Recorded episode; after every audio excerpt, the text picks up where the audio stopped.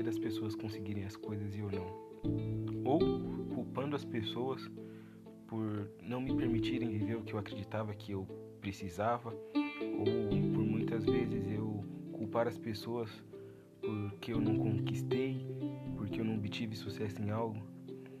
A maior desculpa e a pior desculpa que a gente pode dar é que os outros têm a ver com a nossa vida. Sim, a gente precisa uns dos outros, mas quando se trata de levantar poeira e dar a volta por cima, ninguém pode fazer isso por nós. E às vezes a gente quer atribuir todo o nosso fracasso, quer atribuir todas as nossas decepções a alguém. Ah, mas ele me feriu, ele me magoou, ele me fez mal. Só que a gente esquece que a mesma pessoa que muitas vezes nos fez mal, um dia já nos fez bem. A gente tem um mau hábito de viver de momento esquecer de uma história. As pessoas hoje em dia elas estão apagando histórias por momentos. Porque é mais fácil às vezes, a gente cansa de lidar com algumas situações e talvez não esteja tão errado isso.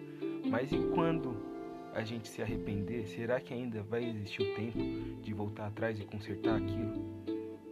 Por experiência própria, muitas pessoas saíram da minha vida e pessoas que eu amo, pessoas que eu desejo extrema felicidade, paz e alegria, desejo que alcancem o mundo, mas que hoje só me deixaram saudades. Será que a culpa dessas pessoas saírem da minha vida é minha? Ou será que a, a culpa delas terem saído da minha vida ou eu ter saído da vida delas? São perguntas que a gente se faz e que eu particularmente me faço muito. Mas até quando nós teremos a oportunidade de nos reconciliar com as pessoas que nos fizeram sorrir um dia? Eu acredito que a gente deve culpar menos as pessoas das coisas que não dão certo nas nossas vidas, culpar menos o nosso próximo pelo fracasso que eu corri atrás para alcançar e começar a olhar para a gente e falar assim, cara, já deu tempo. Não tenho mais tempo de, de ficar perdido. Já deu tempo de eu ficar querendo arrumar uma desculpa para minha para minha situação, para o meu problema.